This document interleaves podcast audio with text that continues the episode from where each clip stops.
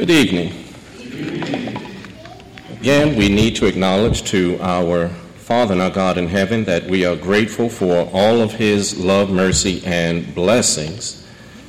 God, by virtue of His person, is worthy to be praised. God, by virtue of His goodness, is worthy to be praised. And God, by virtue of His grace and mercy, is worthy to be praised. Amen. God blesses us uh, materially, but more important, God blesses us spiritually. The psalmist declares in Psalm 103, verses 1 and 2, uh, he says, Bless the Lord, O my soul, and all that is within me, bless his holy name. Bless the Lord, O my soul, and forget not all of his benefits. And we would do well day by day to remember uh, to the extent that we can, all that God does for us, and to be thankful that God blesses us as a matter of His grace and mercy. And for all of God's blessings, we ought to be eternally grateful. Amen. We want to direct your attention again to the text that was read into our hearing there in Genesis chapter 5. Uh, I want to read again uh, verse 22 and verse 24. Uh, Genesis 5, verse 22 And Enoch walked with God after he begat Methuselah 300 years and begat sons and daughters. And again, verse 24 And Enoch walked with God, and he was not, for God took him. Uh, based on the words here recorded by Moses, uh, we want to uh, use this evening as a subject the best exercise. And as we consider the text that we have before us here in Genesis chapter 5, I submit to you that diet and exercise are important to people today. And I know this because if you watch TV for any amount of time, uh, invariably you will see uh, a commercial advertising uh, some new diet regimen or some new exercise equipment. And, and many of these things that they advertise for exercise seem to imply that you can take the effort out of exercise and still get all the benefits of exercising. Now, I don't know whether that's true or not. I, am not willing to invest uh, uh, uh, to have a personal witness about uh, the veracity of such claims. And moreover, I, I know about me when it comes to exercise, what I need and what I'm willing to do aren't always the same thing. So I'm glad uh, Paul tells Timothy, 1 Timothy 4, verse 8, for bodily exercise profiteth little now, you can't argue with the Holy Spirit. The, Holy Spirit says bodily exercise profits little. Not, not that it's you know wrong, not, not that there's no good in it, but, but I'm glad he just said it profits little. It is not the most important thing you need to exercise. He said, But godliness is profitable unto all things, having promise of the life that now is, and of that which is to come.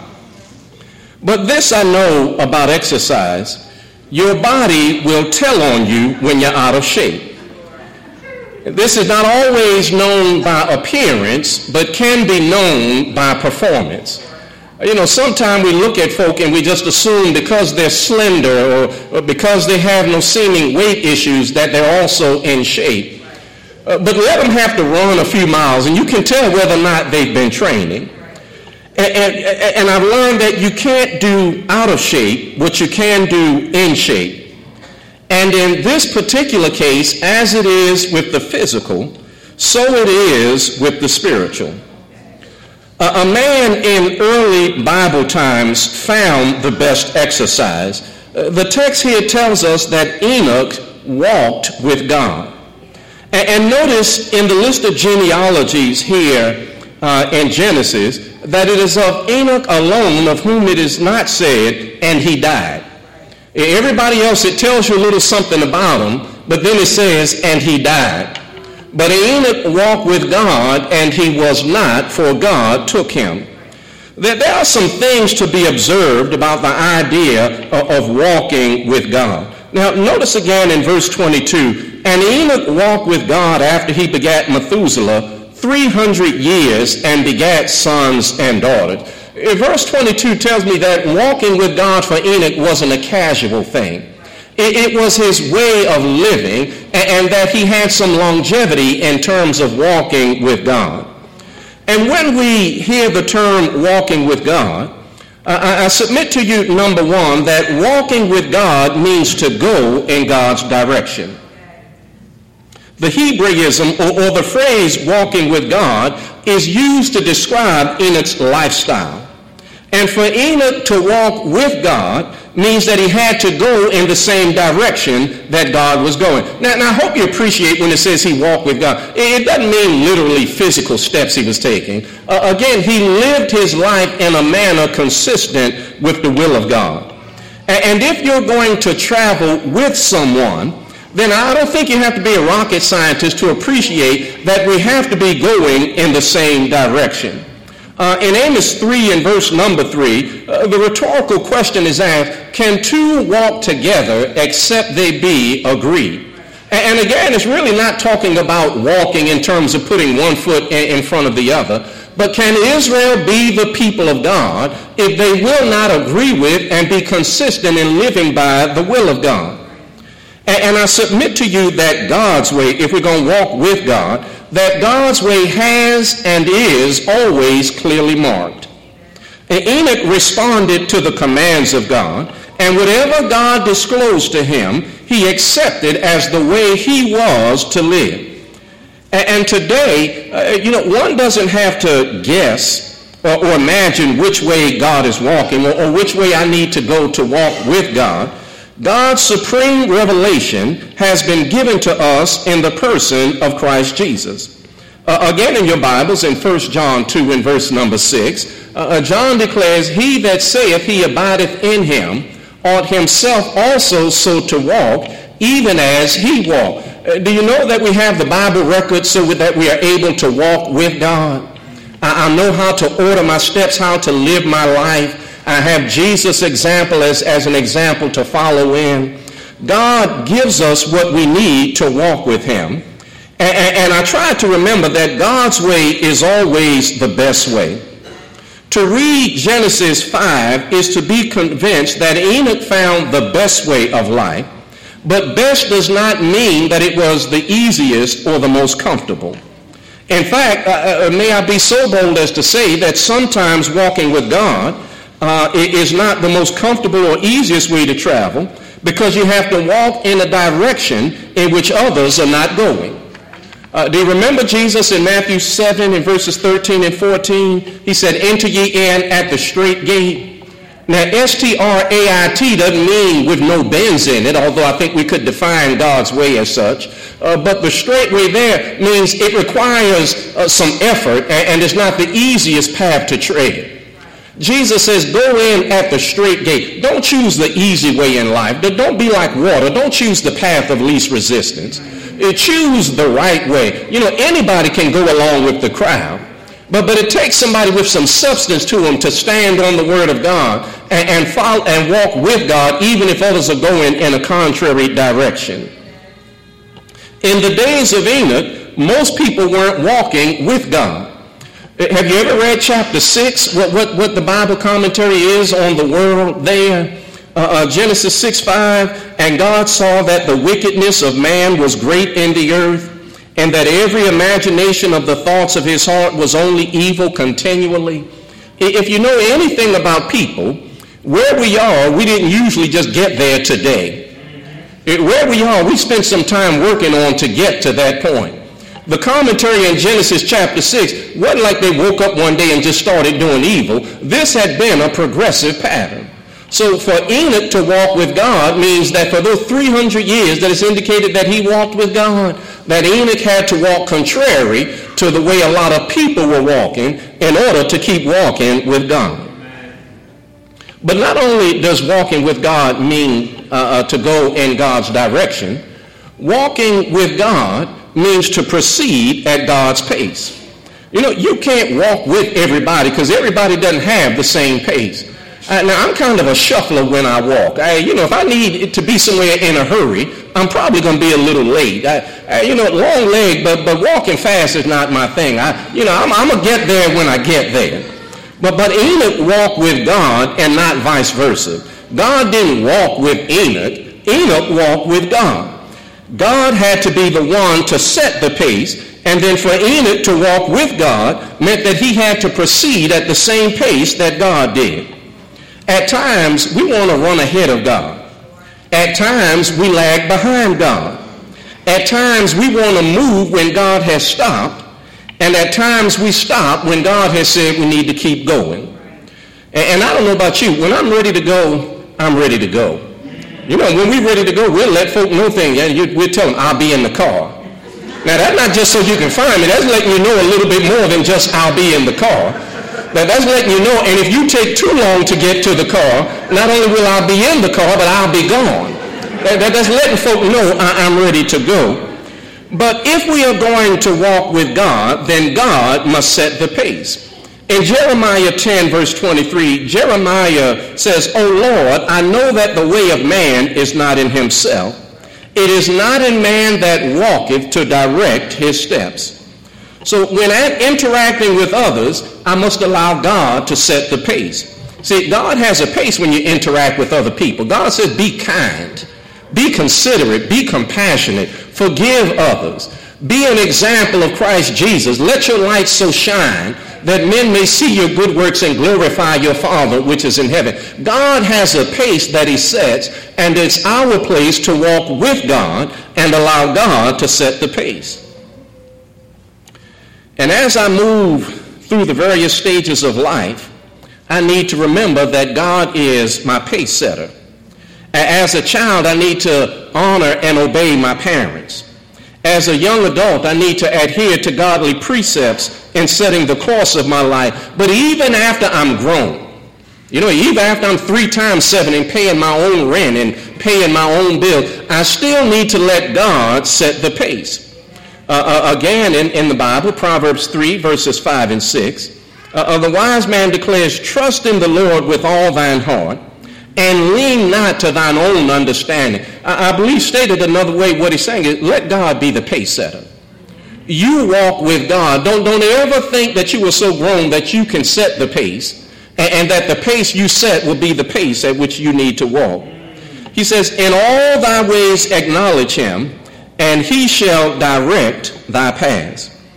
I, I, just see that when I read the commentary about Enoch. You know, verse 24, and Enoch walked with God, and he was not, for God took him. If that's just God's commentary that Enoch kept pace with me, that Enoch lived his life in a way that pleased me. And, and if you remember from this morning, all the witnesses that bore witness to the fact that when you walk with God by faith, God shows himself true 100% of the time.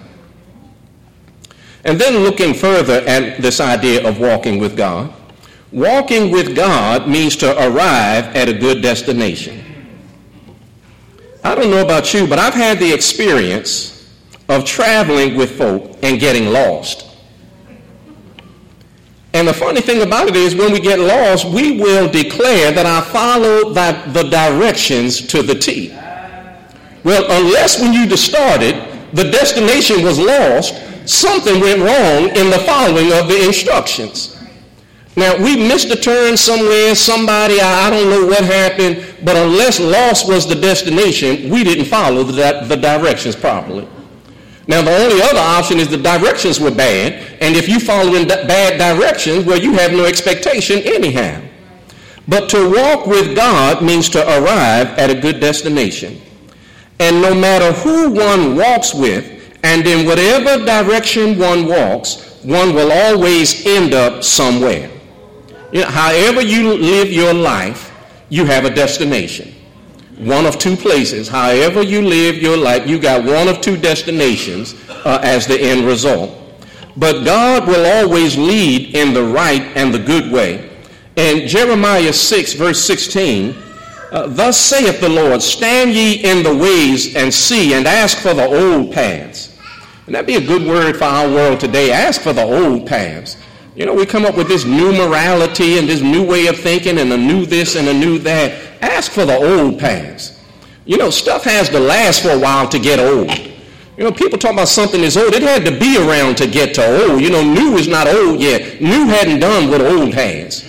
Old says, I, have got some history. I, have got something I can point to. I, am somewhat of a remainer because I've been here for a while. God said, ask for the old paths, Where is the good way? And walk therein, and ye shall find rest for your souls. But they said, we will not walk therein. One of the things we have to appreciate about living life is God allows us to choose. But choices come with consequences. And for every choice we make as it pertains to our soul salvation, there's a consequence. Enoch chose to walk with God. I can just imagine, in terms of Enoch walking with God, that there were some people that had a commentary about Enoch's walk. Uh, there were some folk that had some less than positive things to say uh, about the choices that Enoch was making. But I think Enoch had the wisdom to appreciate walking with God is the way to go. And if you make fun of me for walking with God, not only do I not need to be mad at you, but I actually need to feel sorry for you. Because see, if I'm walking with God and you choose to make fun of that, it, it means then that you are walking in the wrong direction. You have chosen the wrong path. And appreciate lost is always easy to find. You know, you don't need instructions to get lost. Uh, just start going where you don't know where you're headed. But if I've never been there before, you don't just wander into a destination like that. I need some specific guidance to get there. Enoch walked with God. Don't you know that's what God calls us to do today? To just walk with Him. Your job is not to set the pace. Your job is not to choose the destination. Your job is not to know what we'll encounter along the way. Your job is just to walk with me. God will tell us, I'm handling the details. You walk with me by faith. Keep pace with me, and I can assure you that you'll wind up at a good destination. Remember the words of Jesus, John chapter 14, I go to prepare a place for you. And if I come again, I will, uh, uh, if I go, I will come again and receive you unto myself, that where I am, there you may be also. Do you know what Jesus is telling us? If you walk with God, if you keep pace with Him, I've got a good destination prepared for you. Uh, uh, uh, Brother Wayne Dellinger said uh, this morning, I don't know if you were here at the 1030 service, but he, he talked about appreciating Moses having respect for the reward. And then he made the statement, he said, in some days, that's all that keeps me going, is the reward that God has laid up for us. That's good reason to keep walking with God because I know one day I'm going to wind up in a good destination. Some days that's the only thing that will keep you walking is I have respect for the reward. I know that I'm headed in the right direction. It will give you strength to keep moving when you want to quit. God calls us by the gospel. Remember uh, when the people heard Peter, Peter preach Acts chapter 2, they asked the question, what men and brethren, what shall we do? And Peter answered, Acts 2.38, Repent and be baptized, each one of you in the name of Jesus Christ for the remission of sins, and you shall receive the gift of the Holy Spirit. Don't you know that's how we began our walk with God? When we respond obediently to the gospel call by being baptized in the name of Jesus for the remission of sins and God adding us to the church. And man comes along and man wants to steer you in every direction that he can. But God alone sets the pace and chooses thy direction. We ought to listen to God. God is the author of salvation. The first cause, salvation comes from God. If I want to be saved, then I need to do what God says. Not what makes people feel comfortable, not what I can agree on with a bunch of my buddies. I need to do what God has revealed in His Word. He calls us through Christ Jesus uh, by being baptized into Christ. And then after we are baptized, God commands that we walk with him faithfully all the days of our living. Perhaps you're here this evening, you want to respond to the invitation, or you want the church to pray for you. And if either of these are the case, then we bid you to come as we stand and as we sing the song of invitation.